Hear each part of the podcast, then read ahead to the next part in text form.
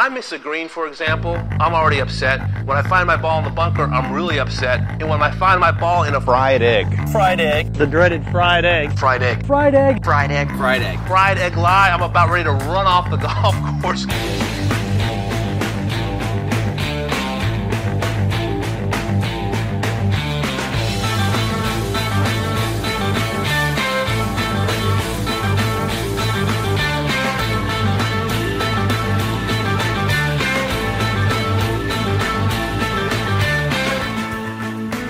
Welcome everybody to the Fried Egg Podcast. I'm Garrett Morrison, and today is a bit of a departure from our usual subject matter. We're talking about golf equipment, specifically used golf equipment. I've wanted to do an episode on this subject for a while now, in part because it's pretty hard to get a hold of new golf clubs these days. Obviously, the supply chain debacle has affected every industry and the golf equipment business has not been spared. So I thought it would be interesting and potentially useful to you to talk about how to build a bag of really cool, affordable, used clubs. And I figured that in talking about that, we would end up exploring the history of these clubs, what they represented, and overall how the equipment industry has changed in recent years. So basically, when it comes down to it, bread and butter, fried egg stuff.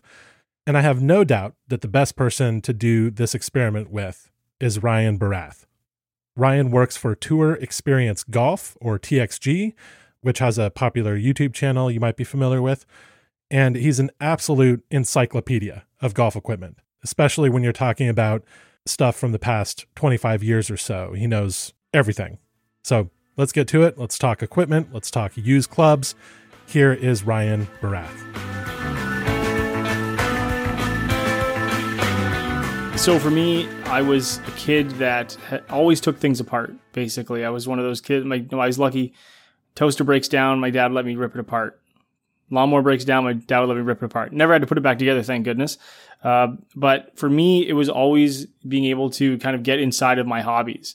So if I rode a bike or rode a skateboard, I always took those things apart as well. And when it came to golf, the exact same thing happened. And I immediately got hooked on golf equipment, watching the PGA Tour, watching television not so much seeing commercials because I know this, it, I, I kind of joke, it always dates me, but like pre internet, there was golf magazines and club building magazines. And I would get these catalogs and I would just comb through them over and over and over again. And for me, that was a, that was kind of the stepping point into equipment. And being a kid, I got my first kind of like knockoff set of golf clubs. And then I always really wanted, you know, for me, an aspirational club at the time was like a Ping i3.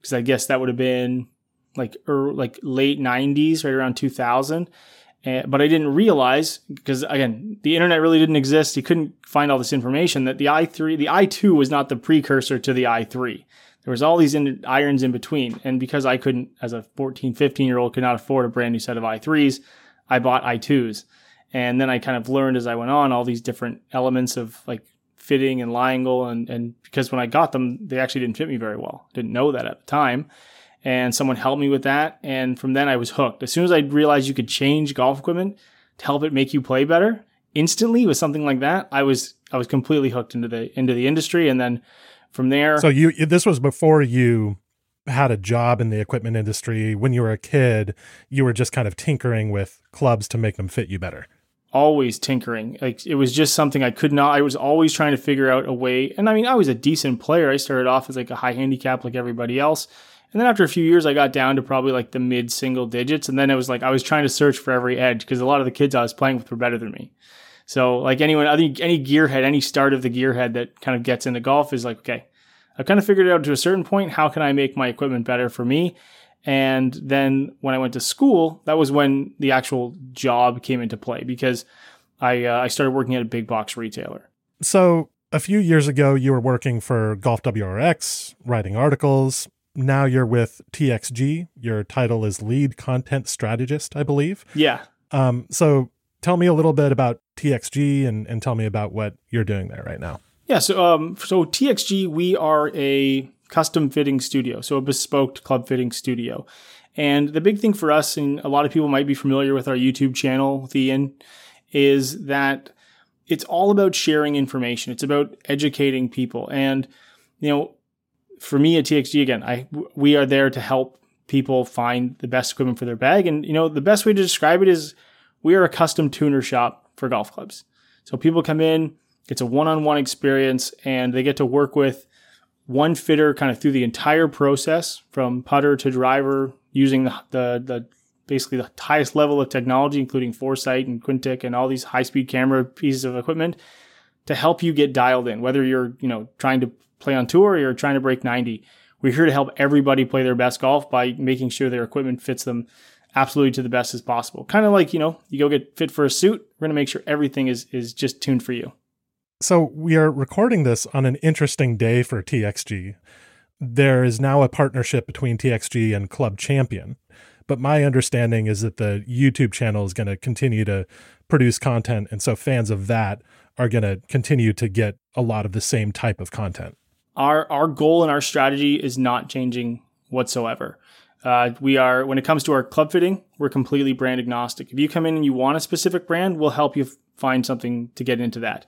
But if you come in and, you know, you end up with a Ping set of irons and Titleist fairway woods and a TaylorMade driver and some Callaway wedges, like that's the goal and none of that is changing. You know, Club Champion, Club Champion, sorry, is uh, obviously a large retail chain in the United States. Gone through a lot of expansion, and for us, we're in Toronto. A lot of people are very familiar with our our social media presence and our YouTube presence. But you know, we are two locations, and we do have a full build shop, a full uh, manu- like manufacturing facility. It's not enormous, but we have a fairly large space that we build golf clubs in for people and send golf clubs essentially all over North America and the world. So we've always wanted to continue to grow, and this partnership helps us with that. All right. So, what we're going to be talking about today is sort of to the side of what TXG's club fitting business is really about. You know, TXG fits people into new products. We're going to be talking about a much cheaper way to engage with uh, golf equipment, looking for used clubs and kind of getting into the history of these clubs and hunting for deals and things like that. So that's where we're eventually going with this. But before we get into building a specific bag, I thought it would be a good idea to talk about some general trends in the equipment industry, where you see things going, zeroing in specifically on when you kind of started working in the equipment industry. This was in the early 2000s, mid 2000s. Yeah, roughly around I would say 2004, 2005 and that would have been when I started in the like kind of the big box space. And I joke with people now that it was like the the golden age of technology. I know obviously Fried Egg we always talk about or not we, sorry, you guys talk about the like the golden age of architecture, right? Like the way things kind of were at a certain time. And I joke with people of my own age being 35 now that for me growing up like that was the golden age of like technology advancements. Like I remember the first 400cc driver, the first 460cc driver, the first adjustable driver. Nowadays, like direct to consumer brands offer adjustable drivers.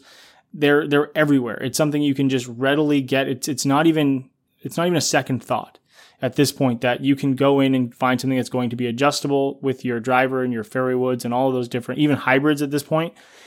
But back then that was a massive leap. And I can remember all those different elements coming into play, and people would come in, and it was just like, this is insane. Like, how does this work? That's why I'm particularly interested in talking about the early 2000s. So, like 2000 to 2005. We're going to kind of focus on that period quite a bit in this episode, not exclusively, but but we're going to talk about that period specifically. Think about what happened in that era. You know that basically the advent of the 460cc titanium driver happened in that period. There were big drivers before that, but that's when it really became common and and mainstream for for drivers to be that size and to be made out of that material. The popularization of the hybrid that was happening at around that time. The introduction of the the solid core urethane cover ball. So the Pro V1, the Pro V1X was 2003. The Tour Accuracy, Nike Tour Accuracy was before that, like 1999 and and so what's happening in this period is is really interesting in the sense that it kind of set the stage for what's happening now right? What what's happening now is in many ways just an elaboration of what was going on in that period. And uh, you know also from a from a general perspective what you saw in that era was much faster product cycles right? Because if if you think about the 975d driver from titleist That was introduced in 1998 and it stayed on the shelves for a while.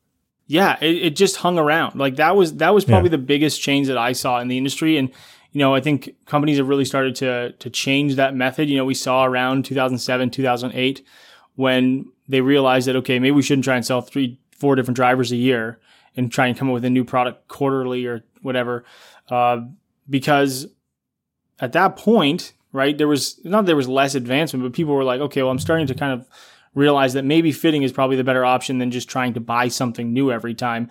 And yeah. and and to put a finer point on it, in the 80s and 90s, companies would keep a certain product on the shelf as as their iron or their driver for a long period of time. in, in some cases for years, right? The the Ping i2 irons. My understanding is that that was Ping's like sort of lead iron for more than a decade. It maybe wa- it was. It was the Ping i2 lasted for more than a decade as the, as their uh, premium product. Now it did go through some different iterations. Like you can see different uh, patent numbers and, and sole grind. So there was the i2. So as the golf ball advanced, they started offering stronger lofts. So that anything you see a plus is the i2 with different grooves and different shapes. Like they did always tune them, but that was it. It was like you know there wasn't the the consumer demand for new, new, new, new, new all the time. And you know we see that now with, with phones and computers and, and anything that's technology driven. There's this greater desire to have something that's new and you know that's consumer driven that's that's company driven that's OEM driven did I do I need a new computer no but I want a new computer because it's got a nicer camera and it's got a, key, a keyboard that does something different and there's that element of golfers that want stuff and then there's the golfers that you know I just want to go out I want to have fun with my friends and I'm not really too concerned about equipment and and those people exist like coexist fantastically in the golf industry and then it sounds like from something you said earlier that maybe around 2007, 2008, companies actually backed off that a little bit. That it got to a point where new models were coming out so quickly that there started to be a, problem with kind of oversaturating the market. And and since then we've seen a little bit of a pullback there. Yeah, the the industry was driven by people buying off of I want it now going into a store and, and immediately walking out with a set of golf clubs. Again, talking about those times when I was working in, in the big box retail. I won't name the company, uh, but you know, we would get a couple times a year a pallet, like, you know, it seemed like Costco at the time, a pallet of golf clubs. So we're talking 60, 70 sets of irons, half regular flex, half stiff flex steel, standard grips, kind of basically just in a box. And they'd be maybe a couple years old. They'd show up on middle of the week. Receiver would get them. You'd put them right at the, the front lead of the aisle. They'd be in a flyer, and people would walk in and go, "Oh, where's the 4.99 set of irons?" And you point down, and they go, "Thanks," and they'd grab the box and they'd walk out. There was no fitting. There was none, none of that stuff because that was just the way people perceive buying golf equipment. It's like I am stiff steel, I'm regular steel. Let's get out of here and let's go let's go play some golf. But even I think all of the OEMs driven by Ping from kind of basically when they started, thanks to Karsten, is is fitting, fitting, fitting, fitting. And you see that now. So if you walk into a big box store, you probably see a lot more clothing now than you do floor space for golf equipment because they're not carrying the inventory because they want you to get fit. And in that time period, as the cycle was increasing and increasing, you could, I mean, not to blame the guy. I mean, he, he revolutionized the industry, but Sean Toulon, who was working for TaylorMade at the time, basically said, we're not going to come up with one driver. We're going to come up with three drivers the 300 series, which was the 300, 320, and 360. And at the time, 360 was again a massive looking golf club.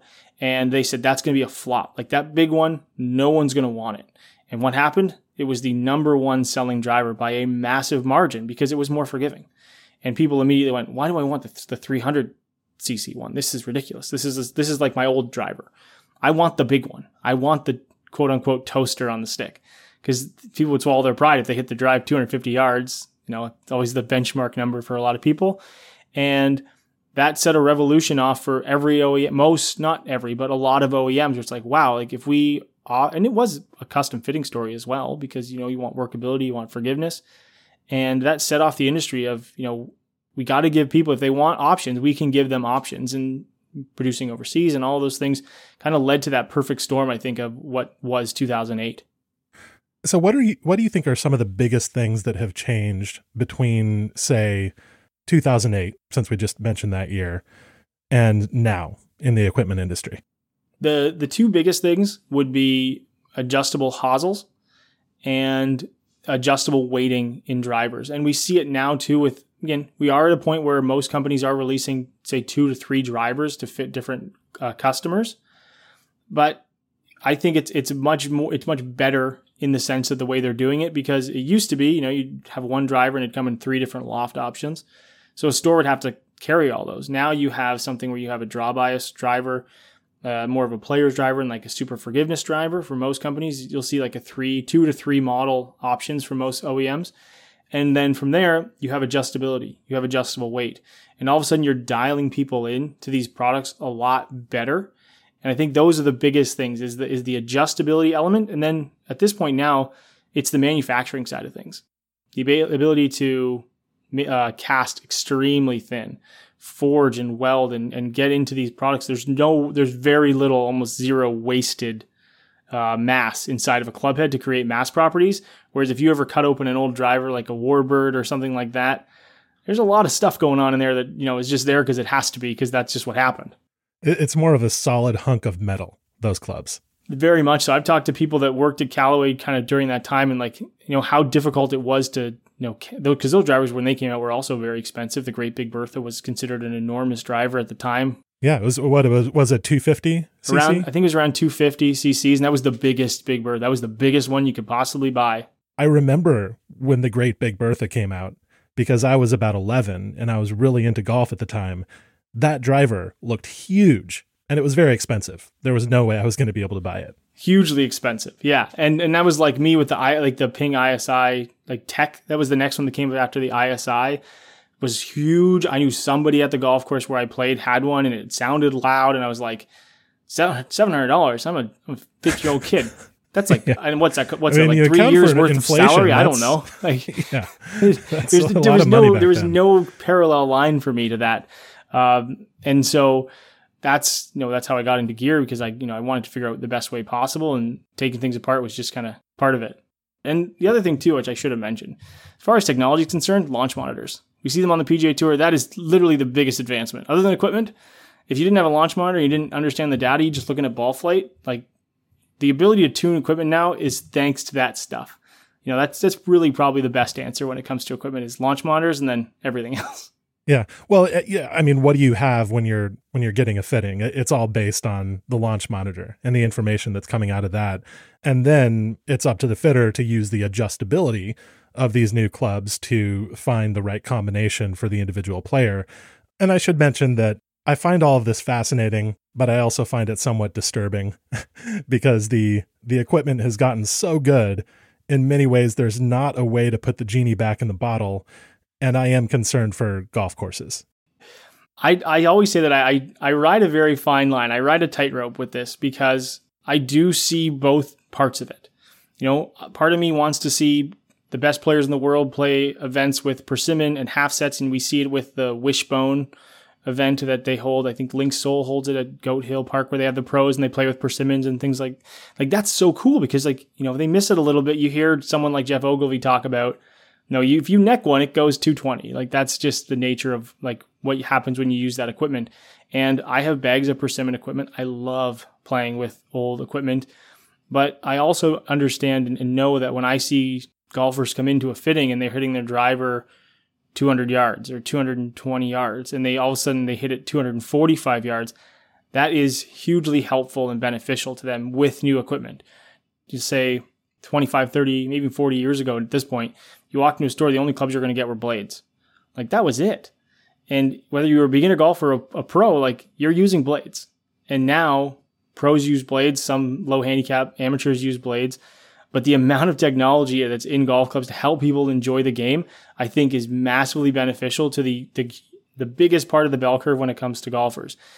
What we're seeing is though, is this technology that when it comes to the professional level and the high level, like we saw at Kapalua recently, scoring records broken not once, not twice, but three times in one day, at basically the end of the event, that there's something up. And I know the golf course can be soft, and you know people will joke the greatest advancement in golf courses is is the lawnmower because of consistency and, and roll and all those different things, but they're hitting it so freaking far. And part of that is because the technique has changed with the equipment. You can't swing like you can with a persimmon driver. I know because I've tried. you can't hit three degrees up and three degrees out to try and smash this draw uh, swinging full out. Because if you hit it half an inch off center, it's going to go 180 yards and duck hook. Whereas if you do it with a modern driver, you're just on the left side of the fairway. There's a lot that I agree with there. I think the place where we might disagree or just have a slightly different point of emphasis is when we talk about fun and the modern average golfer. Because, you know, you and I both remember the before times, so to speak, yeah. right? The times before the Pro V1, before the titanium 460cc driver. I remember that people had a lot of fun playing golf in the 90s and it was players of all abilities who had fun. I'm not sure I see evidence that those same players are having more fun now.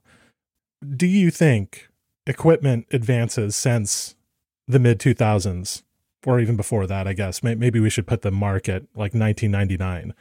Do you think the equipment advances since then have made the game more fun for the average player? I think they make it more. Yes, I do. I do believe it. Like, and again, I my default because I'm close to this person all the time is I is my dad. My dad started playing when I started getting it. He always played, but he never played as much as when I got into playing golf because it was like a thing that he could do with me. And so we would go out and play, or he'd drop me off and go play or whatever. And before then, he never like played in a golf league. He never did any of those things. And I can remember helping him get fit, like really get fit for a set of golf clubs. And you know, he doesn't practice really that much. Um, his back or elbow can bug him once in a while, and all of a sudden, it's like I don't have to work as hard to. Not that he would always shoot like X score all the time, but like just because if I miss hit a shot, it wouldn't hurt as much. That's a big element.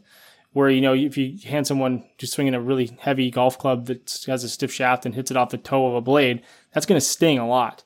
So I think that that side of it is where like the fun element can make it easier for people versus the always focusing on the score because it is the experience of playing. And in many cases, if you can hit a golf club, it doesn't hurt to hit, then that can be a big proponent of like a big component of being able to have fun just being out there with your friends. Not being in pain. Not being in pain, literally, like literally not being in pain, having soft grips on golf clubs, all of those things where, no, they weren't always an option can be the fun element of just being out there and enjoying the game as a whole. And I think equipment helps with that, but I don't think for depending on your level or depending on how you want to enjoy the game, you can go and play with persimmon and blades. And I know a bunch of sickos that like to do that, just like myself. And you know, I, I remember your podcast with the Hickory Open.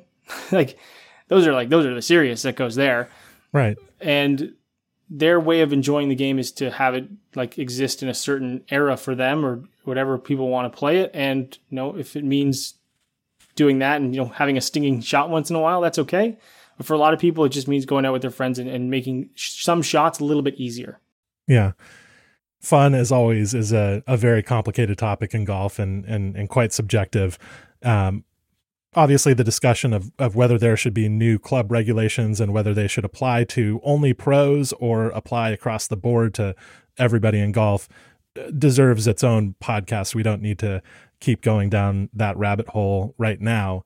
Um, I'd like to start to push us toward building a bag of used clubs. But just to kind of clarify one part of why we're doing this, right now people are having some trouble getting a hold of new clubs. So I, again, I will, I'll, I'll keep my, I'll keep names out of it when it comes to companies, but there are companies that are struggling with getting product to the point where there are almost un, unknown lead times, which is pretty insane. Uh, because of manufacturing, because of logistics, like ports, all of these different things, even materials. That makes it difficult for us and for everybody in the industry. I get emails and, and messages all the time of like, you know, how long would this take if I get it, or how long are those kind of things. Certain clubs, like you're get like they'll be here in June, and that's that's just the nature of the beast across the board. And you know that applies to you know I I drive by car dealerships every day, and there's a car dealership in my couple of car dealerships. They have four cars in the lot. Used to having not maybe close to a hundred, and it's because of material shortages, whether it be like a single part or something like that. And we've seen it with with grips and shafts and club heads across the board. Uh, everyone's doing their best. Some companies have started express flying product over, which becomes more expensive. It's all part of a cost that adds up. So we see these equipment costs rise because people want them sooner. And uh, just like because of those things, you know, it is becoming more expensive and it's it's just across the board difficult. And and you know, so one thing I believe is that the best way to get the best the best equipment for your game, if you're looking at finding that edge, if if you're really interested in in having the the best tools possible at your disposal, getting fit for new equipment is is obviously the way to go, but it is an expense. And so I was interested in looking at another way of engaging with equipment. There's there's a different way to do that and you don't have to spend a whole lot of money doing it. Um, and that's kind of looking at the used club market. And by the way, these days when you buy a used club on on eBay or on one of the used club outlets online, it'll arrive pretty quickly. There's there's no particular delay for used clubs. They're already there. They're they're going to get sent to you. And so that's maybe part of the appeal right now of of this particular hobby. Um, what are some of your tips for hunting for cool used clubs? What what are some kind of general techniques that people can use if uh, if they're doing this?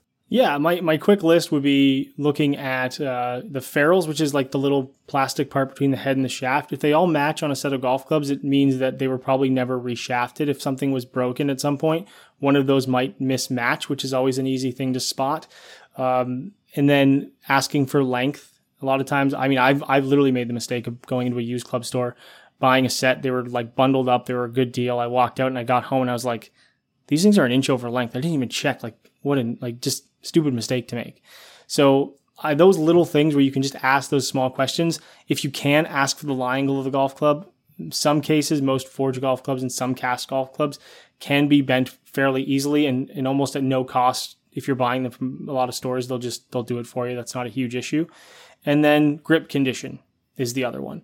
Um, you know, if you want to go through the expense of, of getting new grips, you can. A lot of times you can wash them and they do freshen up quite quickly but it's it's looking at the little things where it comes to like larger rock dings when it comes to irons or wedges. You can see those really quickly. Uh, but it's the ferrule, it's any bends in a, a, steel shaft. If you can see it, most sellers will let you know if there is any issues. Most of the time, there's not. And then grip condition as well. So those are the big kind of like really quick things to look for. And if you have them in person and you're not sure, just ask about the lie angle because that is something that is is crucial. Um, even if it's cl- if it's clo- if it's way off, you're going to be in big trouble. At least if it's like close, you're going to just enjoy it so much better. Before Ryan and I get into building our bags, I'd like to say a quick word about Fried Egg events. Our first three events opened for registration on January 3rd, and all of those are currently sold out. But a new batch of events will become available for signups on February 7th. That's Monday, February 7th. One of those events will be The Banker at Dornick Hills Country Club. Dornick Hills is a pretty special place. It was Perry Maxwell's first design. In fact, he built it on his property. And it was sort of his laboratory for architecture ideas before he went on to design Prairie Dunes, Southern Hills, and the other great courses that are on his resume. Just last year, Dornick Hills was restored by Tom Doak and his team, and it looks incredible. So that's the venue for The Banker, which will take place on June 6th and will open for registration on February 7th on thefriedegg.com. All right, back to the episode. So each of us researched two bags. Bag one is what you might call an optimal set of used clubs for a total of less than $750. That was the number that we kind of set ourselves, right? We got to stay under this price for the full set of clubs. Bag two is a set of used clubs from before 2005. So clubs that were released before 2005. And we set a price of $400 for this total set of clubs. Each bag has a driver, a fairway wood, a hybrid, a set of irons, two or three specialty wedges, and a putter. We used eBay as a reference point for prices just to make things easy while avoiding sketchy sellers on eBay who are pretty easy to spot. I mean, yeah. if the if the shipping charge is hundred dollars, then don't don't deal with that seller. But we basically looked at eBay for these prices. Um, clubs in decent condition. This this is one thing that I kind of you know, yeah, you can get some clubs for really really cheap, but if there are sky marks on the fairway wood, I don't really want it. You know, I don't necessarily want junk. And so I'm looking for things that are in like fairly nice condition, you know, seven out of 10, eight out of 10, somewhere around there. We're choosing clubs that were just, that, are just suited to our games, right? And you, you mentioned earlier, you're at, you're like a mid single digit handicap. You've gained some speed lately. you've been, you've been doing some, some speed training. So you're a pretty strong player. Uh, I'm a very average player, you know, somewhere around a 10 handicap, very average swing speed, 100 miles per hour or so. And so we're not going to speculate about what an average golfer wants because everybody's different. And so we figured might as well just find stuff that would suit us. All right. So why don't we get started? Uh, let's dive in. Let's start with the driver. So for the for the sub $750 set, what I picked, and, and I'll explain this in a second, is the Srixon Z785 from just a couple of years ago, 2018 so I, basically, I was looking at the $750 budget and thinking, where do I want to spend my money? And I, I thought, I want to spend it on driver and wedges, getting some nice, clean wedges and getting a driver that's fairly up to date. And this driver is $200 right now on the used market. And, and so that, that's where I think I'd go. Um, where were you at for, for your driver on this? Yeah. So, uh, for myself, um, you know, being the club nerd, this is kind of a game that I used to play all the time just because I could, because that's what happens. Um, I actually had two options, but I will go with the the Titleist 910. So a little bit older. Um, for my set, I wanted two fairway So I, I, I stretched the budget on the driver a little bit. But in most cases with the Titleist 910 driver, it offers adjustability. It has a couple different models. So there's the D D2 and the D3. So you can D3 is a little lower spinning, a little smaller D2. But I found a Titleist 910 D3 with a stock shaft, which the Titleist ones have in that era had some really good options. Great stock shafts, yeah. That that's the big appeal of the Titleist woods, by the way. So they're, they're not like the same aftermarket, but I like from I I, I actually worked for Titleist during this uh, this era for uh, like a, a, season, so I, am quite familiar with the product, and I was I love I love this driver. I always thought it was a really good driver, and because it offers adjustability, that to me is my was my go to for the with the driver was the 910 D3. All right, going to pre 2005 for driver. My choice was the Ping G2, and this has an I, I think it's pronounced Aldila, yep. Aldila, Aldila uh, stock shaft, which, which is a good stock shaft. It's 55 bucks. This is a 460cc driver, so it almost feels like cheating for this category to to choose this one because it is effectively a modern driver um, I know this one would be would be pretty effective. So what did you go with for for pre 2005? G2 was a freaking great driver. I had one of those things. I loved it. Um, I actually went with uh, because I was again I, I, was trying to work with two fairway woods and I I like irons. Irons is always like a big like I'm I kind of nerd on irons a lot. So I went with the Cleveland Launcher 400. So 400 cc's still pretty big. The the 400 came out around and the, the Cleveland Launcher comp came out just after that time. And actually those are those still go for a lot of money. Uh, but I got this driver for like forty five dollars. With uh, getting a lot of different, like the I think it had a Vista Pro, like a Fujikura shaft in it. Really good driver. I had a friend who had one of these. He used one of these things for almost a decade. So uh, another driver I'm very familiar with that's well under the fifty dollar price range. Yeah, yeah. So the other pre two thousand five candidates I was looking at, there's the Cleveland Launcher series, and it got up to 460 eventually. But those were those were great drivers. The Titleist 983K which is definitely smaller than 460 because I believe the first 460 Titleist driver was maybe 2005 itself with the the 905R. Is that right? You got it. Yeah, there was the the 905 S and T which came before.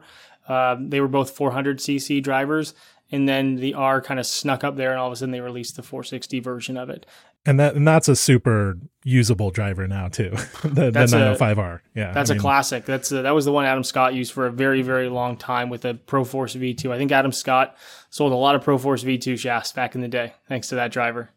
This was a this is an interesting era for drivers because they were changing so so quickly and and really racing toward their modern profile when you look at them down by the ball when you see a 905R, it looks maybe a little more sleek than most of the drivers you see today. Um, of course, this is 905R is not within our date range because it, it is 2005 instead of pre. But you look at it and you think like that that's basically a modern driver. But if you went five years before that, the drivers would look a lot smaller to the modern eye. Most of the ones that were coming out from OEMs at the time. Hugely different. Yeah, and I think that that's because where that 2000 2005 era is such a uh, a vastly like huge kind of I won't say vacuum, but this big space of what was there before and what came after. It was almost like pre-color TV and then all of a sudden color TV, and you're like, whoa, I was missing all of this stuff in the past. I mean, you can still enjoy it, but you know, it's a big difference and a big leap forward. And yeah, that's that was the again it came after, but that was a fantastic driver. All right, fairway woods, sub 750 bag. I went with the Ping G10 three wood. I believe this came out in 2007. Seventy dollars uh, with a with a Ping stock shaft. I think Ping usually has pretty good stock shafts, and uh, I could use this club day to day. Um, I, I also just generally hit fairway woods from this era maybe a little bit better than modern fairway woods. I, I'm not sure if that's actually true, but I just feel like it's true. And I think fairway wood technology has changed in ways that haven't necessarily benefited maybe my particular delivery condition. I, I don't exactly know what's going on, but I just love fairway woods from this era. And, and I, I feel like I can use them almost more effectively than the new product. The, the G10 was such a great uh, fairway wood. It was really shallow. There was a G10. It was one of the first times I think Ping introduced a draw model. Um, I thought it again shallow, very very easy to hit, and uh, that was kind of when there was a little bit beforehand, but maraging steel started getting used. Not that it was used in that model, but a lot of carpenter steel and stronger steels were used in fairway woods, and you started to see this bigger jump in performance again. Not quite to the titanium level that we're seeing now, but still a very playable driver, or sorry, very playable fairway wood. Um, for myself, I went with the. This is not quite now. The driver is synonymous with not being very forgiving. I love the fairways. I actually still have a number of these fairways kicking around, and I got like this because I went less on the driver. I actually got two of these fairways, and that's the TaylorMade SLDR. Now they're oh, God. yeah. So I would um, not be able to hit that fairway wood. I love it. They're so they're really are. They're small. they're pretty compact. They are adjustable as well. Now, now you're you're a high spin player, right? I, yeah, I don't have great delivery, okay. so I, I naturally create more I, I'm spin. on the so opposite side of the me. spectrum. Yeah, I, I can use help with spin. I think maybe that's part of why modern fairway woods don't really suit me because a lot of them are really low spin, and and I can use that spin to to get up in the air a little bit. But SLDR was was a low spin like bomber three wood, right? Uh, yeah, it's like I had it until I had a driver. I had a fairway wood for like a number of years and I, I, I, tried that and I said, this is it. This is the, this is the, I literally hit five golf balls with it. And I said, yep, I want to order one of these and then I'll put a figure out shaft for it. Uh, and I played that for a very, very long time. I remember getting fit for a new fairway and I brought it in. I said, good luck with this one, guys. Like, have fun. And they beat it by a few yards and it was kind of interesting to see, but to know how good that thing was, like, I, I talked to some of my club nerd friends and that's kind of still one of those uh, models. Now, there was a couple different versions. There was a, a later on, there was a, um, a glued hosel version, and then there was a C version, which was like a, a, less expensive version that came out in the marketplace. So you will see these different models. The prices will vary, but I found two of the adjustable SLDR fairways, the original ones, for ninety dollars a piece, and that kind of fit right into my budget of um, under that seven fifty. And for me, like again, I own them now, so I definitely go on eBay and, and buy a couple more if I needed to. okay, cool. Pre two thousand five, what I went with uh, was the Sonartec NP99 four wood, Alda shaft, 30 bucks. Nice. It wasn't in great condition, but it wasn't in terrible condition. This is sort of a classic fairway wood. And uh, I thought of it because a few months ago, maybe, Andy from the Fried Egg, uh, the, the founder of the Fried Egg, posted something about Vince India's fairway wood, which is exactly this model. Sonartec, it's from 2004. Vince India, who is a, a Korn Ferry Tour player, has been on the podcast, is still playing this fairway wood. And what he said about it specifically is that I appreciate having a fairway wood that if I miss it to high toe, it's not going to go miles, you know? And and so I think that he too has maybe some trouble with with modern fairway woods and and he's still using this one that is, you know, 18 years old now.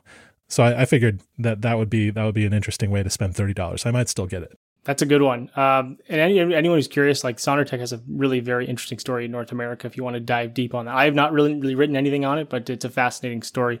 For me, I went with something that I consider an absolute cult classic, and that is the TaylorMade V Steel. Oh yeah, you can find them with all kinds of different shafts. You can find them with steel shafts as well. They're probably one of the last ones that offered a steel shaft kind of stock. Uh, I know someone who still has a five wood in the bag. Like looks really good, shaped really nicely. You know, the modern TaylorMade fairwoods a couple years ago, they kind of reintroduced the V steel sole because it was a popular design attribute. And for me, I can go back to one of those V steels. Might not be the most forgiving, but gosh, it looks good and it, it still performs quite well. Yeah, V Steel was on my list too. Um, other candidates that I saw were the uh, Orlimar Tri-Metal. uh, that, that's from the late 90s. Uh, that's another kind of cult classic. And then any of the the Titleist fairway woods from this era are are pretty pleasing. Um, they they definitely look a lot smaller than the modern fairway woods. There there is a kind of I think a kind of shock that you might feel if you're playing a fairway wood from the mid 2010s or later when you look at one of these from the mid 2000s and and you think okay that looks like a really long shaft and that looks like a small head at the end of it. But as i said before i, I haven't really had much trouble playing these older models of fairway woods and in some ways i have had some trouble with the uh, with you know kind of modern low spinning super bombing fairway woods um, and I, I wonder if you've noticed players having that problem in that spot in their bag. When it comes to fairway woods uh, 100%. I think some people struggle off the deck, and larger fairways can be an issue if someone's trying to lift the ball up. You know, they're not they're not hitting necessarily down on it. I guess that's probably not the best way to describe it, but kind of a way to visualize it. Um, if, if you're scooping a fairway wood, if you're trying to lift it, often what's going to happen is that it's going to dive left right? Yeah, there's going to be yeah. no spin on it. Yeah, you're going to top it, or it's going to like you're going to hit this kind of like low running one to the left for a right-handed golfer. Um, when Ping was developing the the blueprint irons, which are their like tiny, tiny, small blade irons, Louis Oosthuizen said like, you know, aim small, miss small. Like those irons are some of the smallest on the market, and that was something that they they kind of found through player testing was in some cases when they were deciding on the blade size, smaller actually benefited the best players better because it offered them better turf interaction. There's less sole, and also they you know aim small, miss small kind of thing. Um, so I think that does apply to fairway woods as well. All right, let's move on to hybrid. Um, th- this is another one where there are some cult classics in the uh, in the category. I think fairway wood is another one of those where you know in this kind of era that we're talking about uh, from between ten years ago and twenty years ago, uh, there are a lot of clubs that people kind of feel nostalgic for. I think that's definitely true of of the hybrids that that I was looking at. Um, so for the sub $750 bag, what I ended up finding was an Adams Super Hybrid XTD, um, 19 degrees, uh, with an, uh, what looked like a nice shaft in it uh, for $30. Um, and I, I feel like that, that would be a pretty smooth transition from modern hybrids. It came out in 2012. I'm not sure there would be much given up there. The you can see the lineage of like a lot of the hybrids from certain companies now moving forward because a lot of those engineers went to other companies. Uh, Chip Brewer, who works at Callaway, famously kind of made Adams what it is today. Uh, he was the CEO before he moved there. Um, and before he was there, like Adams was really not like they were small. They kind of had their niche, and all of a sudden, like their advancement of the hybrid was driven by their design uh, elements, and they did some ridiculously good stuff. Um, again, I, I stuck to another fair. I got a five wood, but my other option would be an Adams, um, just an Adams Idea Pro. They go for around forty to fifty dollars. You've got to find one with like a fancy shaft or find some newer models. You can find them for you know that 50 60 dollars. One of my favorites, I still own it, is the 9031. It's probably their smallest, least forgiving hybrid. It was a white one. It had a slot on the sole and the crown. Uh, that to me was probably like my favorite hybrid. You can find those for next to nothing online. Um, definitely under the the budget of the ninety dollar fairway that I had for the five wood. So uh, Adams is when it comes to that era, it's almost impossible to beat unless you're looking for something maybe with some adjustability. But even and then you can find some TaylorMade stuff. But um, is really hard to beat. Yeah, yeah. I mean, I associate Adams with hybrids uh, from this period for sure. And it's it's a company that I mean they've they've kind of reemerged in a different form, but uh, it was a company that was defunct for a while, basically. And so people don't know as much about it, which means that the clubs maybe have a little bit less value on the used market, but they're they're still really playable, really excellent clubs. For the pre 2005 hybrid, I went with a, a Nickent Gen X 3DX Ironwood at 20 degrees. Uh, that's 20 bucks. Um, so that's super cheap. But Nickent is another one of these companies that isn't active now, I don't think, right? They went they went kaput. Yeah, I actually wrote a deep dive story at Golf WRX about the That's right, the, yeah. the death of Nickent, which was I mean, it was a fascinating story. They offered a lot of really cool stuff. Um, and yeah, I mean, to go with a hybrid, I, I literally can't not agree with the going with the Nickent because I, I had one. I had a lot of stuff. If I if I if we start playing this game, Sounds I'd, like I'd say I'd own most of these things at some point. Um, but the Nickent would be the one for me because it uh, it was the hybrid that like was everywhere and offer. It's still very forgiving for what it was and what it is, and hard to beat for the price.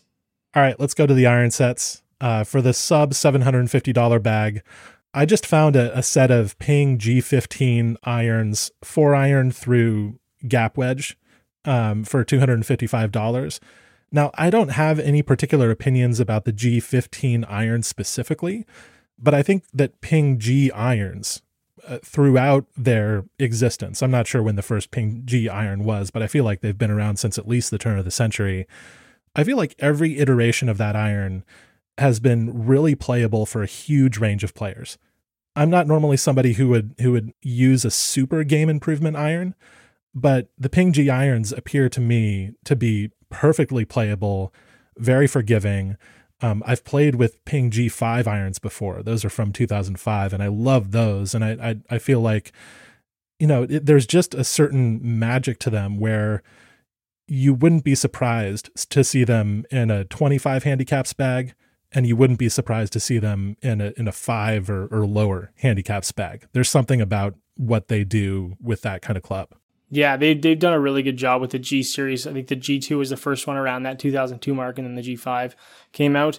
The actually, I mean, KJ Choi used G15s. I'm pretty sure because he's a very shallow player, needed spin, needed something to get up in the air. So um, that was one that again, that's a tour player.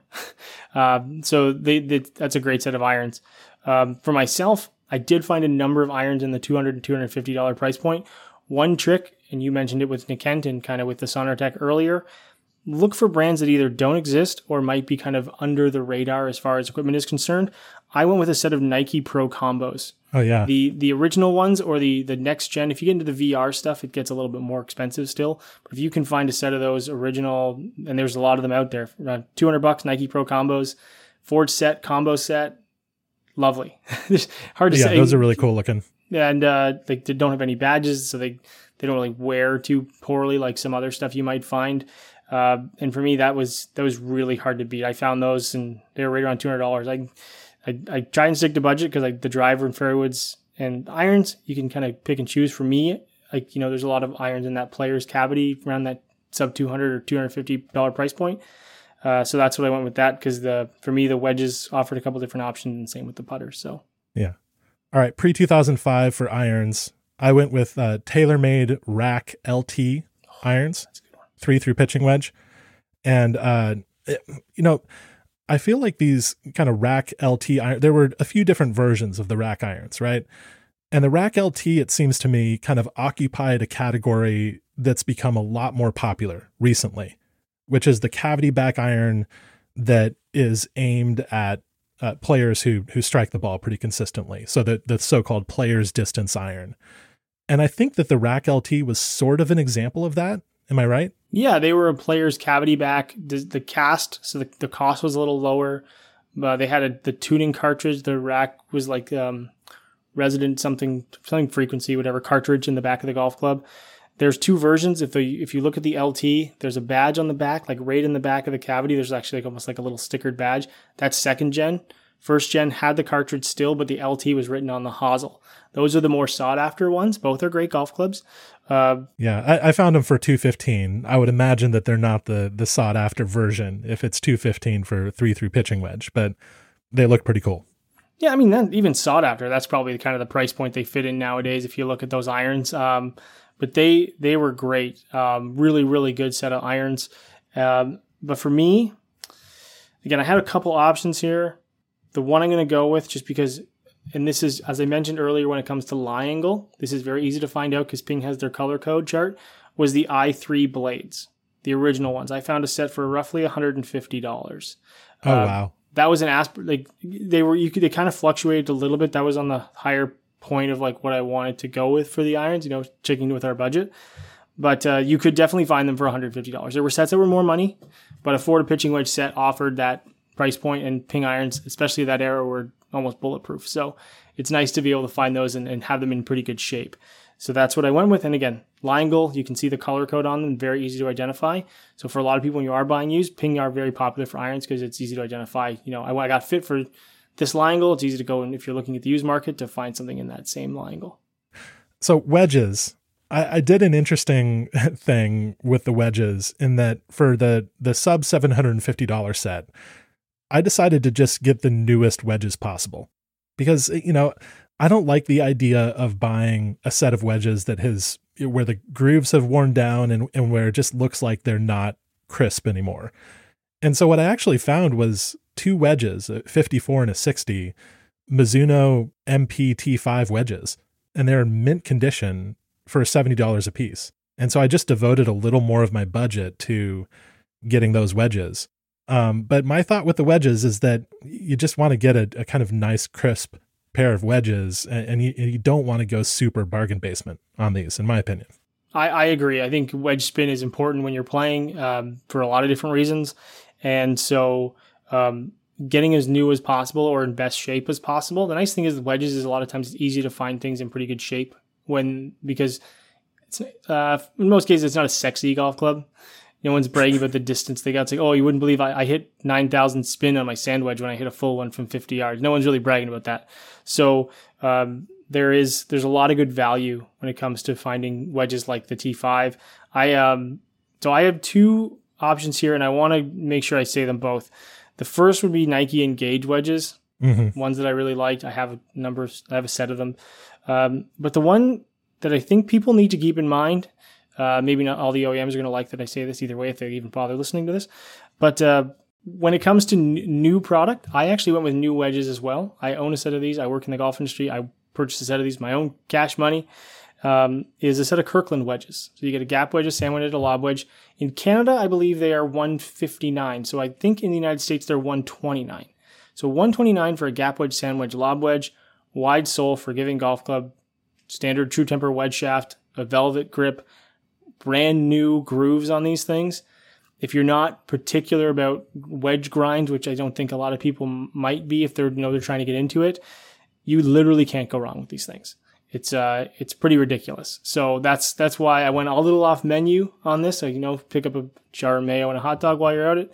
Uh, you'll probably still be under your budget, and, and I'd say some Kirkland wedges for sure. Yeah. Yeah, no, I agree with that approach. Uh, I think that, you know, just trying to find the best deal possible on wedges is, is probably not the way to go, w- which means that searching for pre 2005 wedges is uh, sometimes an exercise in futility because you're, you're not going to necessarily find the, the nicest stuff. But uh, what I ended up finding was uh, a pair of uh, Cleveland CG10 wedges, 52 and 58. Um, and that was for $54 total.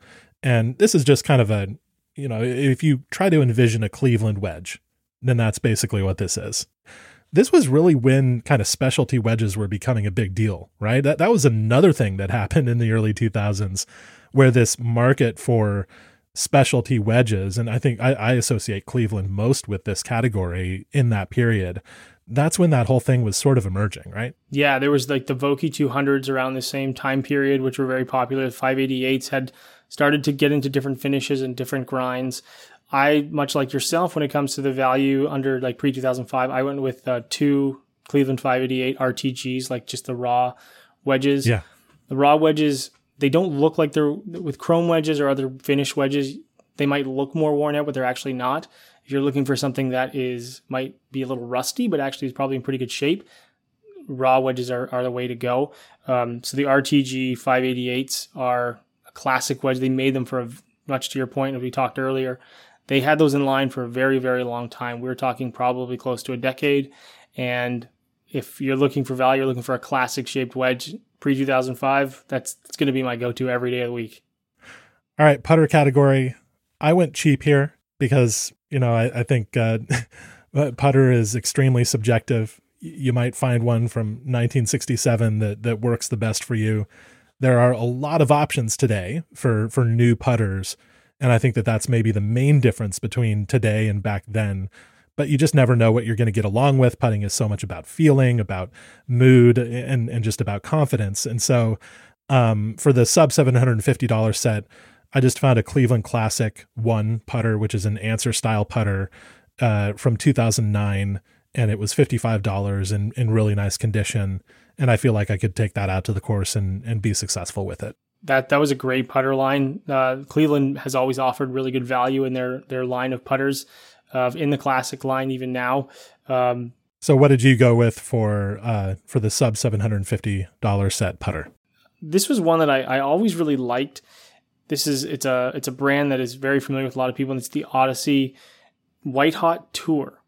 So the White Hot Tour is very specific. It was around I want to say 2008, 2009. Could be I'm off might be off by a couple of years. Was it kind of like darker colored, like yellow, maybe yellow writing on it or something like yeah, that? Yeah, bingo, you nailed it. So it was a it was a, a darker finish because that was a thing that they were doing with the tour players the year before. So they brought that tour look to it. So it was like a flamed finish to make the metal darker.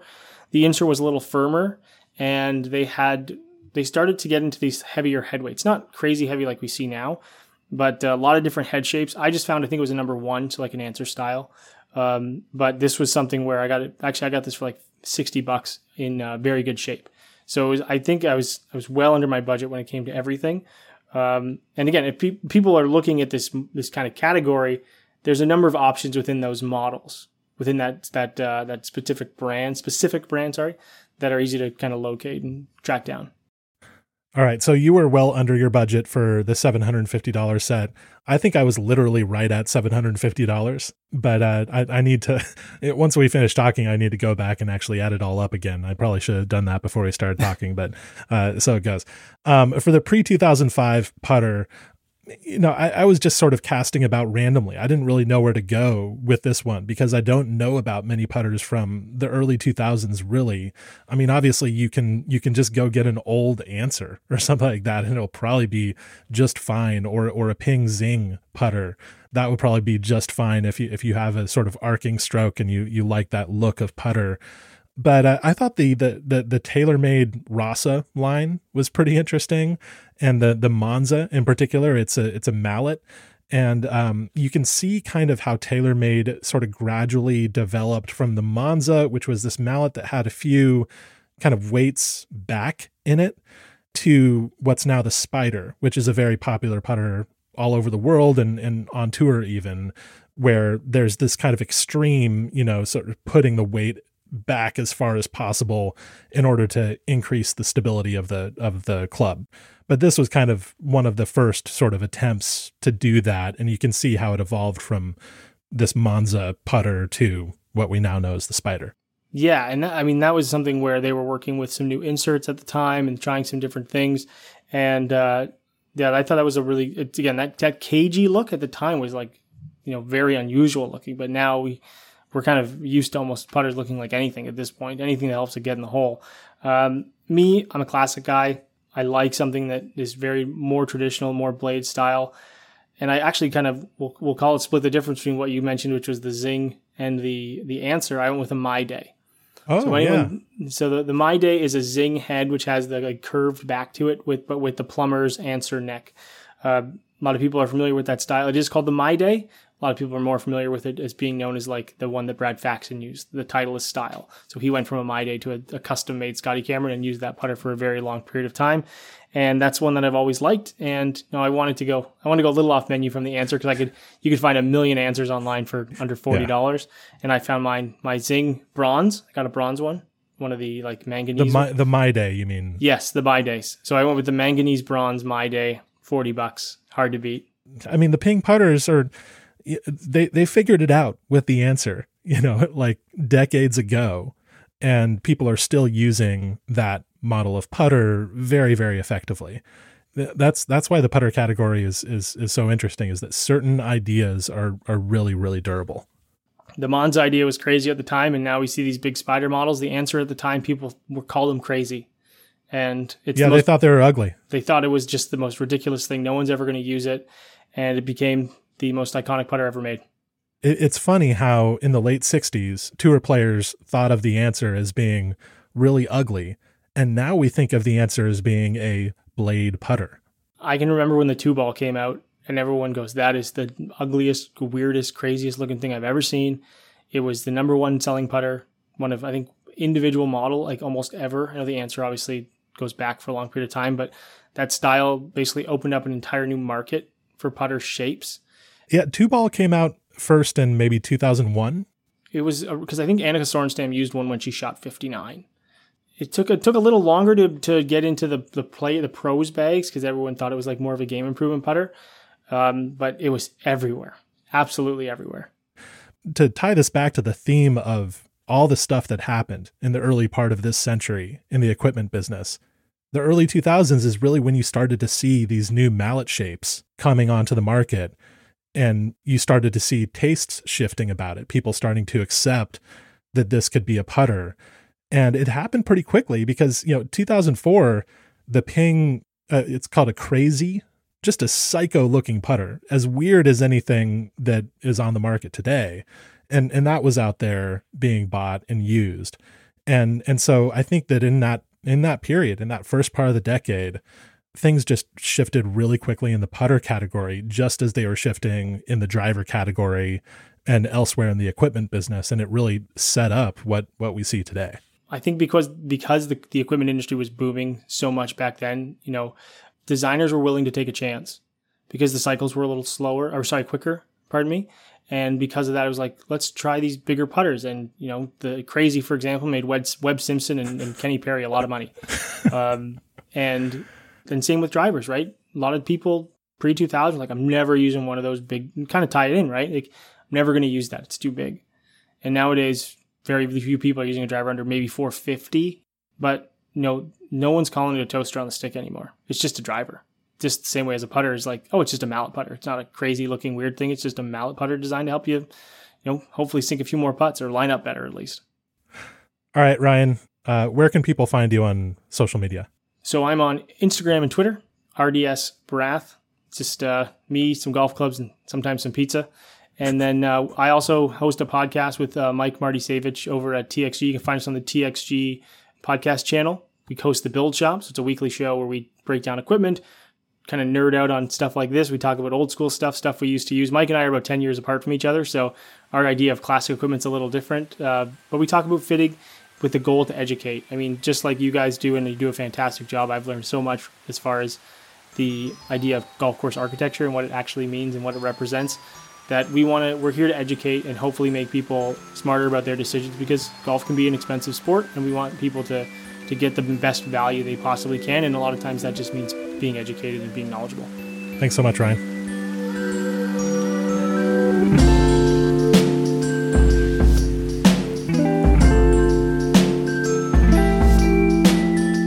Thank you for listening to the Fried Egg Podcast. Just to give you some closure, my $750 bag came to exactly 750 and my pre-2005 bag was 399, just under the $400 cutoff. Ryan's sets were well under both of those marks. He's clearly better at this than I am.